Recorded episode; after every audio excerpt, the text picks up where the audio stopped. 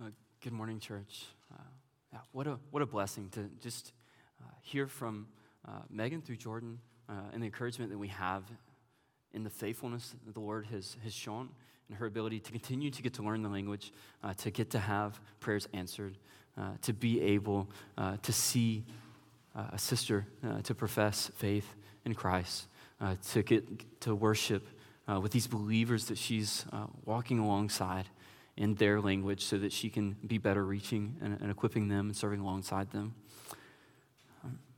As we, uh, as we gather together this, this morning, uh, we're, we're continuing to, to work through uh, the book of Philippians this week.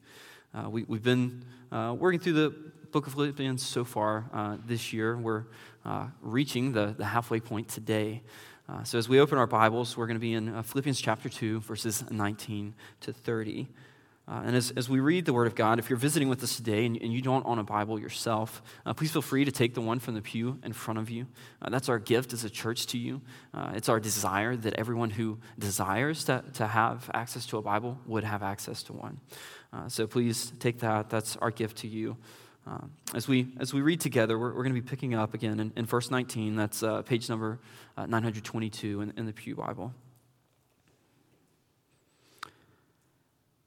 Paul, writing to the church in Philippi, says, I hope in the Lord Jesus to send Timothy to you soon, so that I too may be cheered by news of you. For I have no one like him who will be genuinely concerned for your welfare. For they all seek their own interest, not those of Jesus, Jesus Christ. But you know Timothy's proven worth how, as a son with a father, he has served with me in the gospel. I hope, therefore, to send him just as soon as I see how it will go with me. And I trust in the Lord that shortly I myself will come also.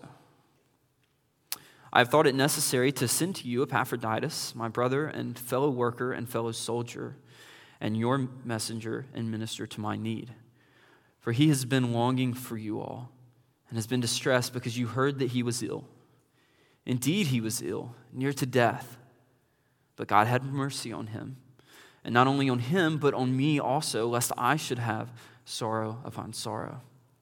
I am the more eager to send him, therefore, that you may rejoice at seeing him again, and that I may be less anxious.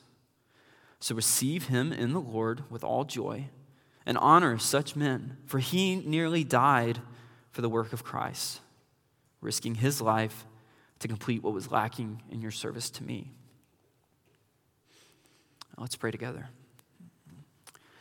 Uh, Father, as we open your word this morning, uh, we, we, just pray that uh, these breathed out words of yours that we have in recorded scripture uh, would, would come through today to give us knowledge and understanding of who you are, to increase our love for you, our trust in you. Uh, Father, I pray that these words would be your spirit speaking through me and not my own. Uh, Father, I, I pray that as we see this example of discipleship, of selflessness, of sacrifice, of, of servanthood, that all mimics the likeness of Christ. I pray that it would spur us on as a congregation uh, to pursue the same goal, to be as much like Christ in this life as possible as we look forward to eternity made righteous with you. It's in Jesus' name we pray. Amen. Hmm.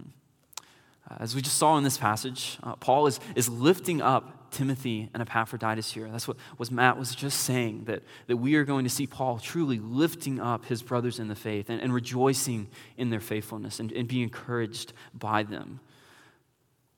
They are examples of, of Christ like servanthood that the church in Philippi and, and we today should follow. And that, that is Paul's main point. And then the main idea of this passage that we should follow others insofar as they follow Christ. Again, our main idea is that we should follow others insofar as they follow Christ. Uh, this continues building on Paul's argument that, that Chad unpacked for us last week uh, that we are to work out our faith and be lights in the world, standing apart as those who hold fast to God's word. Uh, this really is, is Paul's application portion of, of chapter 2, right?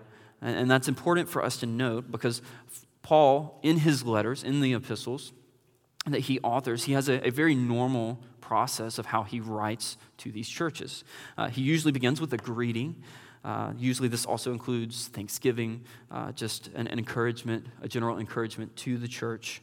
Uh, and then he moves on to the body of the letter, um, where this is, is usually a logical argument addressing the issues specific to the believers he's addressing. This is not always addressing sin in their lives.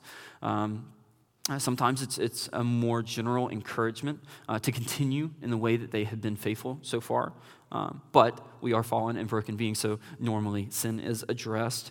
Um, as he addresses these churches, there's, there's normally a reminder of the gospel, an encouragement of their reputation in the gospel, admonishment of their sin, and then usually he closes with travel plans, lifting up coworkers, uh, praying for this church, asking for prayer requests, uh, giving some final instructions, and then he normally closes with a benediction uh, full of, of grace. Uh, that being said, it, it, probably seems a little bit odd that, uh, that Paul switches to discussing travel plans here, not even fully halfway through uh, this book of the Bible. Um, again, this is, this is normally something that, that Paul saves for the end of his letters. Uh, but in Philippians, he, he includes it here, and I think it's important for us to ask why.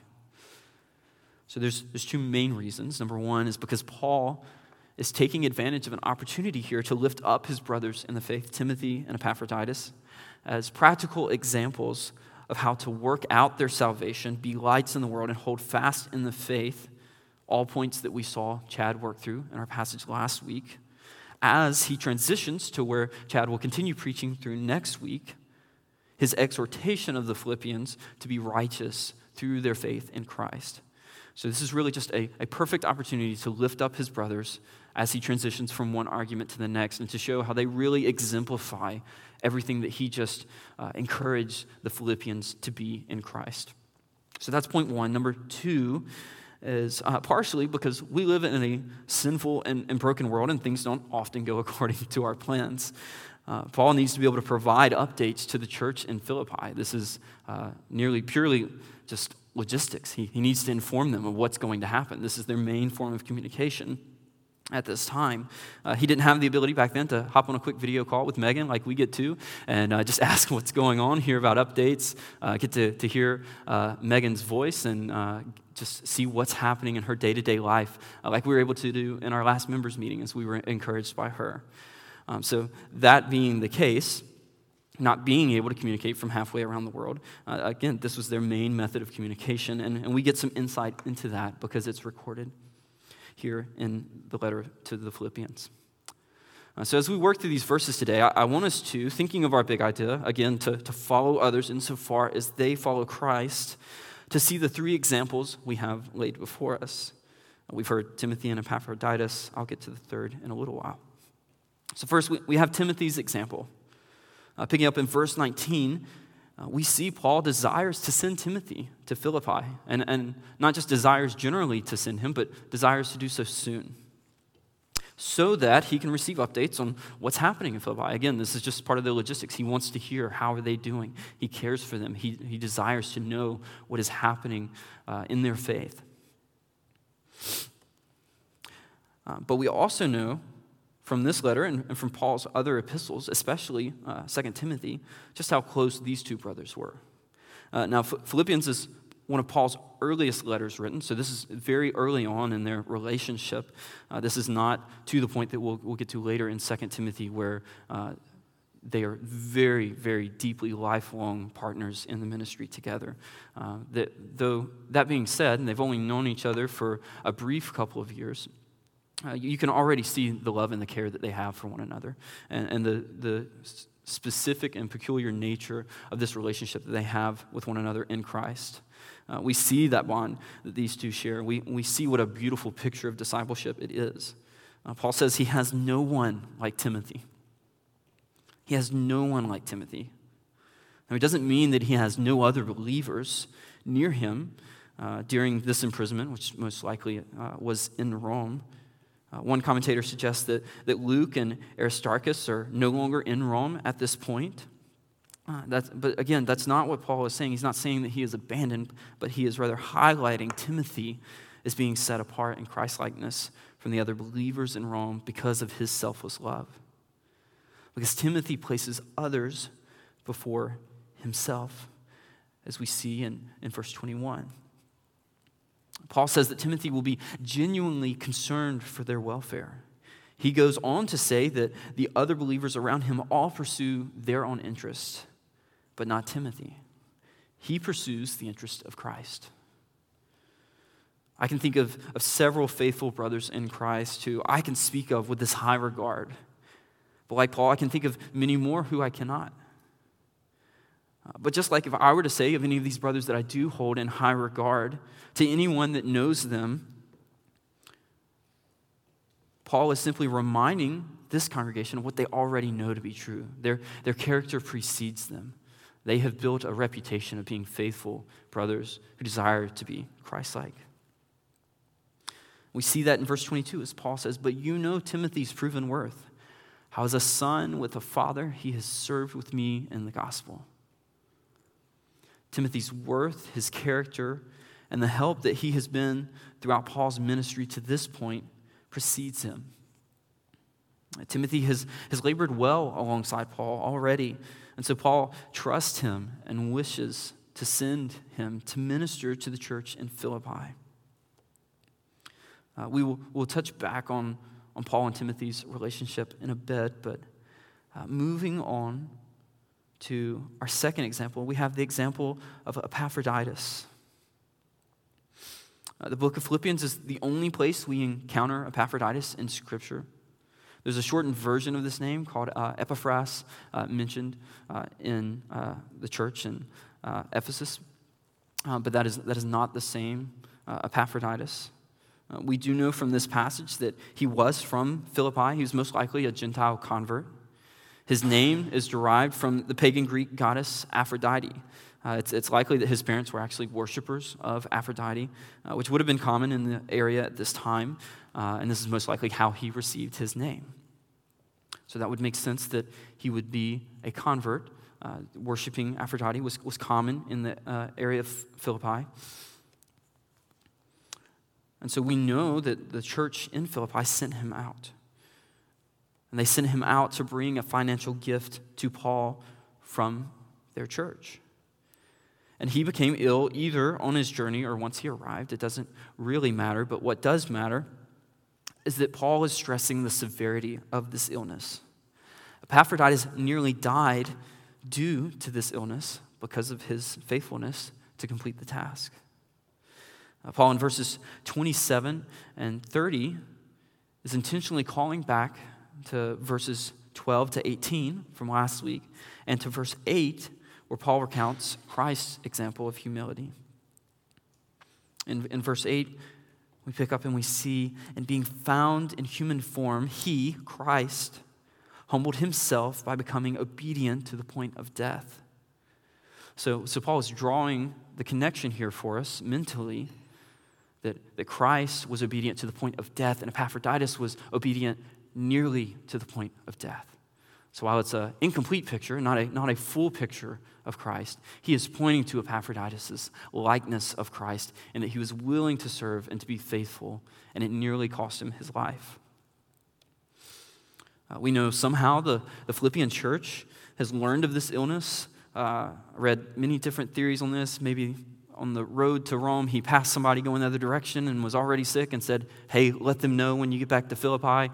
Uh, maybe he wrote a letter once he was in Rome uh, to let them know. Uh, again, speculation doesn't really help. What, what matters is that the church knows that he's ill and they're worried about him. They would surely be anxious to, to hear an update from their brother in the faith. Uh, much like you and I, uh, we, we feel this as we let one another know when, when we're sick, not, uh, not feeling well. This was uh, me for the last half of this week as allergies have been afflicting me. Uh, but again, as, as our brothers and sisters care for us and, and they want to know, hey, how are you doing? Uh, we, we don't want to just go on periods of time without responding and letting them know because they genuinely care for us. We don't want them to be anxious or worried without cause. And so we love them and care to update them and let them know how the Lord uh, has, has answered or, or chosen not to, uh, not to respond with healing uh, to our ailments. I've seen our church display this otherly love time and time again as so many of our people have faced various illnesses over the past three years. Especially right now, as we're, we're in a time of allergies and age and many other afflictions uh, affecting us, colds running around. Uh, again and again, I see our church, I, I, see you do this well and model this well to, to love others, to care for them, to genuinely ask and follow up with them. How are you doing? How can I be caring for you? And so, because of this, that same example that, that we follow, Epaphroditus wishes to return to his people so that they may not be anxious. And as he returns, uh, Paul has sent him as the messenger from himself to the church in Philippi. So he would actually be the one reading this letter. And that is important for us to note as we, uh, as we continue to, to work through uh, the last portion of our passages. We, we get to verse 29.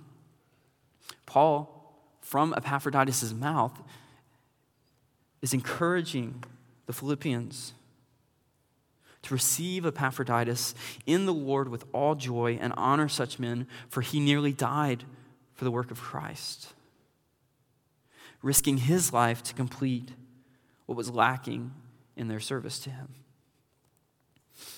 So, two questions come up from this exhortation that he, he's given to the church in Philippi. Uh, number one, why do the Philippians need to be extorted, uh, not extorted, exhorted, uh, to receive Epaphroditus with joy and to honor him? And number two, what was lacking in their service to Paul? First, they, they know that Epaphroditus was ill. And, and Paul makes it clear that he is the one sending him back sooner rather than later. Paul desires more than Epaphroditus to send him back soon. Why is this important? Because Paul does not want them to worry about Epaphroditus or to feel as though he did not complete his ministering to Paul's needs. There seems to be a bit of a duality in his purpose being there. It was not only to, to bring forth a financial gift, uh, to Paul, but also to, to be alongside him and just to encourage him and to be there with him uh, in a physical presence uh, in a way that Philippians were unable to be. And that really points to our, our second point, our second question what was lacking in their service to Paul? What was lacking was their financial gift and their physical presence with him. Uh, we find this out actually looking forward to chapter 4, verses 10 and 18. In verse 10, we see, I rejoiced in the Lord greatly that now at length you have revived your concern for me. You were indeed concerned for me, but you had no opportunity. And then again, we see Paul in verse 18 say that I have re- received full payment and more. I am well supplied, having received from Epaphroditus the gifts you sent a fragrant offering, a sacrifice acceptable and pleasing to God. This was not required service as though the, the church of Philippi owed anything to Paul, but they desired to support him. And they had been unable, so that they, they sent Epaphroditus. Uh, this, again, just truly speaks to the nature of the love that Paul and the Philippians have for one another. They care for their brother Paul, they desire to support him uh, much like our desire to, to reach the nations. Uh, not all of us have been able to go for various reasons. Uh, it could be health, it could be we just haven't been able to go yet.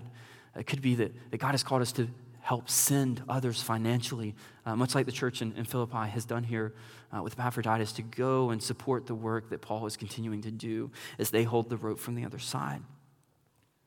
For whatever reason uh, that not all of us have been able to go, we still desire as a church to see the nations reached.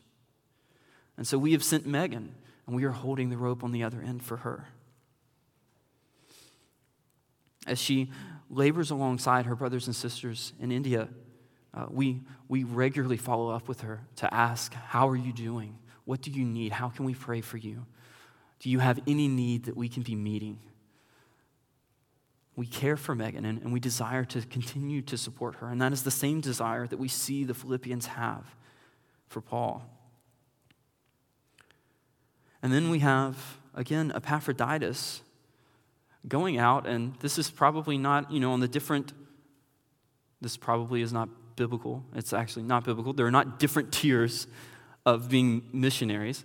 But if there were tiers and different levels of being a missionary, just traveling somewhere to hand someone some money and just kind of be alongside them is probably pretty low on that list. Like most people want to be out on the frontier getting to, to share the gospel, see people come to the faith, to, to get to baptize them, uh, to get to, to see the Lord work in what we perceive to be a big and a mighty way. And so, while it is no less honorable, this was a, a meek service being asked of Epaphroditus to just go and deliver money. He's being asked to, to go and deliver this financial gift, and he had been faithful. Uh, I think of our brother Alan as he uh, makes sure every week that our offerings are gathered and, and placed securely in the, in the safe, and that there is oversight given to that. He doesn't seek praise for this service, uh, but we are so grateful for his intentionality to, to week after week make sure that that is looked after. Uh, just as Paul was, was grateful for Epaphroditus' service, uh, so too we are grateful for, for our brother Alan. Again, Epaphroditus is not looking for praise here. He's just doing what has been asked in a Christ like way, and that is what Paul is pointing us to. Uh, as we've continued to see over the past few weeks through the book of Philippians, in God's economy, uh, a term that we've been using uh, pretty regularly here recently because of this concept of humility in Christ, we see that the mighty will be humbled and the humbled will be lifted high. The lowly will be lifted high. So that is our example that we have in Epaphroditus. And then lastly, we have Paul's example. Paul's example may not jump off the page here, uh, as he is the one writing to the Philippians, and he is sitting here and, and lifting up Timothy and Epaphroditus. He is saying, Look at them, look at them. But what a Christ like example we have that he is counting their interest above his own, that he desires for them to be lifted high and magnified because of their likeness of Christ. Paul truly loves and cares for the Philippians. He desires to know how they're doing. He wants to care for them through Timothy. He wants to encourage them through Epaphroditus. We truly see Paul here as a shepherd or a pastor in his deep care for this flock that he established. We see Paul's selflessness. Even as he highlights his brother's selflessness, he is publicly lifting up Timothy and Epaphroditus as examples for the church in Philippi to follow. He's not pointing to himself, though we'll see him do that next week, and Paul, above any other, would have right to do so. He chooses not to, and specifically takes this time to highlight Timothy and Epaphroditus. Paul is a model that his elders, leaders in the workplace, in our homes, our neighborhoods, and our, our friendships that we should seek to follow. Lifting up others higher than ourselves and desiring their good above our own. He is taking the opportunity here to lift up his brothers in the faith, his co slave, Timothy, as he introduced us in chapter 1, verse 1. He refers to Timothy as his co slave to Christ, uh, not having the, the connotation that it probably does in our context here in America, but Paul was getting to the idea here that, that he is unable spiritually to do anything against the Father's will, that he is bound to Christ, that he desires the Father's will above his own, and is constantly fighting against his own fleshly desires to accomplish the will of the Father. That's the language that he uses to describe Timothy. We see him describe Epaphroditus as his brother, his fellow worker, and fellow soldier. He points out specific ways that both of these brothers exemplify Christ like humility and service to others. It's worth thinking on how can we as a church be doing the same? Instead of neglecting the Philippians, Paul is willing to send his closest companion Timothy to them so that they may be ministered to. And this is not just any brother that he has. Again, Paul calls Timothy his son, a very deep term of endearment. This is not a light thing to say about someone, it is weighty to have a spiritual son in the faith. Paul genuinely loves and cares for Timothy. What love is this that he would give up his closest brother for this church, a companion during his imprisonment, so that the church may benefit. We also see Paul display true servant leadership. Notice how Paul makes sure that the Philippians will receive his disciple and son in the faith, Timothy, well. He wants them to respect him and to trust him just as they would respect him and just as he trusts and respects Timothy. He prepares the way for Timothy to be able to lead them well. We see him also do the same for Epaphroditus. Paul makes sure that the Philippians have no reason to think poorly of Epaphroditus for returning early. Paul says that he, Paul, is the one that is more eager to send Epaphroditus back so that they may rejoice at seeing him and that he may be less anxious. He then charges them to receive Epaphroditus in the Lord with all joy and to honor such men as Epaphroditus. We see this, this love and this, this care that Paul has also for Epaphroditus, a brother that he's known for but a short time.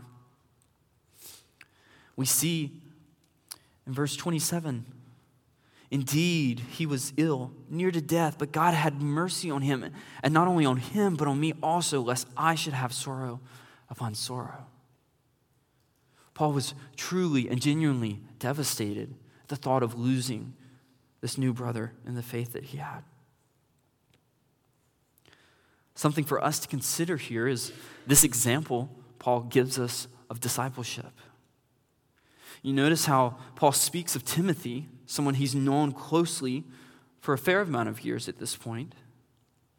And then also Epaphroditus, someone he's only known for a very short time. He describes Timothy as a son with a father who has proven worth and who pursues the interest of others before his own. Paul says that he has no one like him. Yet he also describes Epaphroditus as a brother, a fellow worker, and a fellow soldier, one who ministered to his knees and is worthy of being honored. Paul speaks highly and genuinely of both of these brothers. He knows them both well, and they truly are his brothers. Time does not seem to be a factor in Paul's intentionality in discipleship. He pursues both of these men with the same intentionality. Yes, there is a there's an earthly sense in which Timothy is much closer than it seems Epaphroditus ever will be here, just due to the amount of time and conflict and affliction these two brothers have gone through. But we see the same amount of love that, that Paul is giving to both of these brothers. He cares for both of them genuinely and pursues both of them with the same intentionality and is recommending both of them as models and examples to be followed.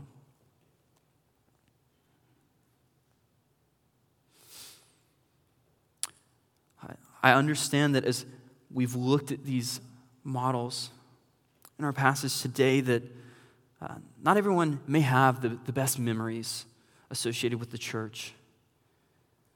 And we have all experienced the hypocrisy of believers. Trust us, we are all sinners in need of a Savior. We are living in a fallen and in a broken world. However, as Christians, we, we do recognize that we do not follow Christ perfectly. That's why we need these examples.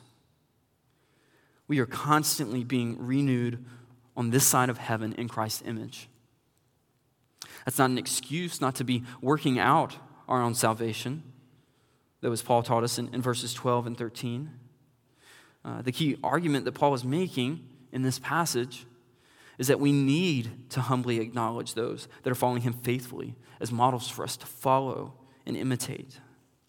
Uh, what a, what a beautiful gift and blessing that we have in the church. That this is not a, a one way relationship that is only vertical, that we can only pursue God to ourselves, and that it is a work based faith, that we have to live up to some expectation of God, and that even if it was just based on faith alone, that we are going at it alone and by ourselves. What a blessing that we have the church to help us to be faithful, to remain faithful, to be fellow disciples of Christ, speaking into our life, encouraging us, admonishing us, holding us accountable, being there to support us through trial and through sorrow, through suffering, and also to get to rejoice alongside us in times of joy and of bliss. These examples that we look up to in Timothy, Epaphroditus, and Paul are not examples to, to be chased down like competition. We're not, we're not chasing them down to try and be as good as they are because we think they're better than us. But rather, we're, we're trying to be obedient to be who God has called us to be, and they are helping us to do that. As His church, is our responsibility, not just something we get to benefit from, but it's our responsibility to help one another be more like Christ. And we do this by following one another insofar as each other follows Christ. Paul himself is well known for saying, If I come to you again and preach to you a different gospel, don't listen to it. Cling to the one true gospel. That same idea is the idea that we have in following one another's example. Follow each other as we clearly see them holding fast to the gospel of Jesus Christ. We do this by being like the Bereans, by, by holding up this Bible. Even as I preach today, if I say anything that is out of line with this word, we are to hold one another accountable, to only follow those around us insofar as they follow Scripture. And this is the beauty of the gospel that we preach that we are not perfect. The church is not perfect, it never has been. There's never been a perfect church, but we trust that one day there will be. We are not a perfect people, and we can't be without Christ. Until that day when he establishes the new heavens and the new earth, we will continue to exist on this side of heaven as sinners in need of a Savior. The only difference between the church and the rest of the world is that we have accepted that we are sinful beings and we have confessed our need for a Savior, the only one who could ever make us righteous before God the Father. And that's where Paul's going to continue this argument next week. We're going to, to see as we continue to work through this book of Philippians, and Chad preaches through chapter 3, verses 1 to 6 next week, that we are only counted righteous before the Father because of our faith in Christ. And again, that, that ties into this idea that, that Paul has been drawing out for us that we are to follow Christ like examples in our life within the church as far as they follow Christ because righteousness does not come through works, but it only comes through faith in Christ. He is the one that justifies us. So, if you have not confessed this today, I would strongly encourage you to do so. Talk with me or, or one of the other pastors, talk with the person you came here with today, and ask them about the hope they have in Christ and the difference His Spirit has made in their life. I'm sure they will be more than joyful to, to share with you. Uh, believers, I would, I would encourage you to be reminded of this gospel. We have the perfect example Tim, Timothy, Epaphroditus, Paul. They're just faint, dim images of the one true Christ. We have one another to stir us up to, to good works, to be faithful. But we have the one true picture that God sent down on our behalf to bear the weight that we never could so that we might be counted righteous with him and get to dwell with him in perfection for all of eternity. Encourage one another with this message, with this gospel, that there is a perfect one who came and who lived and who died, who was resurrected, has ascended into heaven, and he's coming back for us. Encourage one another with the gospel throughout the week. The, the brokenness of this world, it can only be fixed by the one who created it and who is able to determine true righteousness. So, unbeliever, come into the kingdom of God and walk beside brothers and sisters who are, are far from perfect but who seek to be like Christ earnestly and love others more than they love themselves, failing often, but desiring to follow Christ. As the band makes their way back up, uh, consider how we can apply this passage into our lives. Uh, just as, as Paul lifts these brothers up in the faith as examples, we too want to be a church that helps one another follow Christ better because of the faith that we model. Uh, be like Katie, who, who always stays after small group and, uh, and cleans up and makes sure that there's nothing left unattended to, who's always willing to take out the trash and clean tables. Uh, be like Lake, who has committed to, to leading sports night uh, week in and week out on, on Tuesday nights uh, so that we can invite people uh, into community here. Commend your brothers and sisters like these to, to one another regularly in our conversations. Uh, our, our lips should be marked by encouraging words of our brothers and sisters and lifting them up as examples to be following, uh, not, not full of gossip or, or slander. We should be striving to build one another up regularly in our conversations. Honor our brothers and sisters in Christ by genuinely thanking them for their service. Uh, it would really amaze us sometimes how much just a little hey, I, I see what you do and I, I really appreciate you. Thank you. That's, that's not why we, we serve, why we care for one another.